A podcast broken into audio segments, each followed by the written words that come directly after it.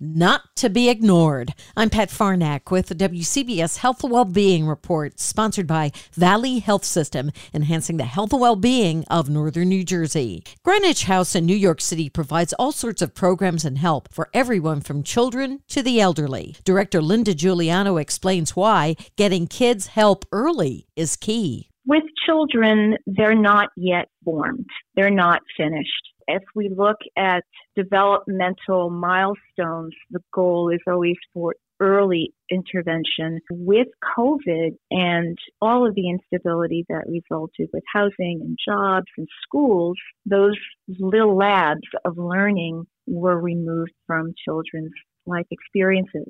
At the same time that parents were being very destabilized.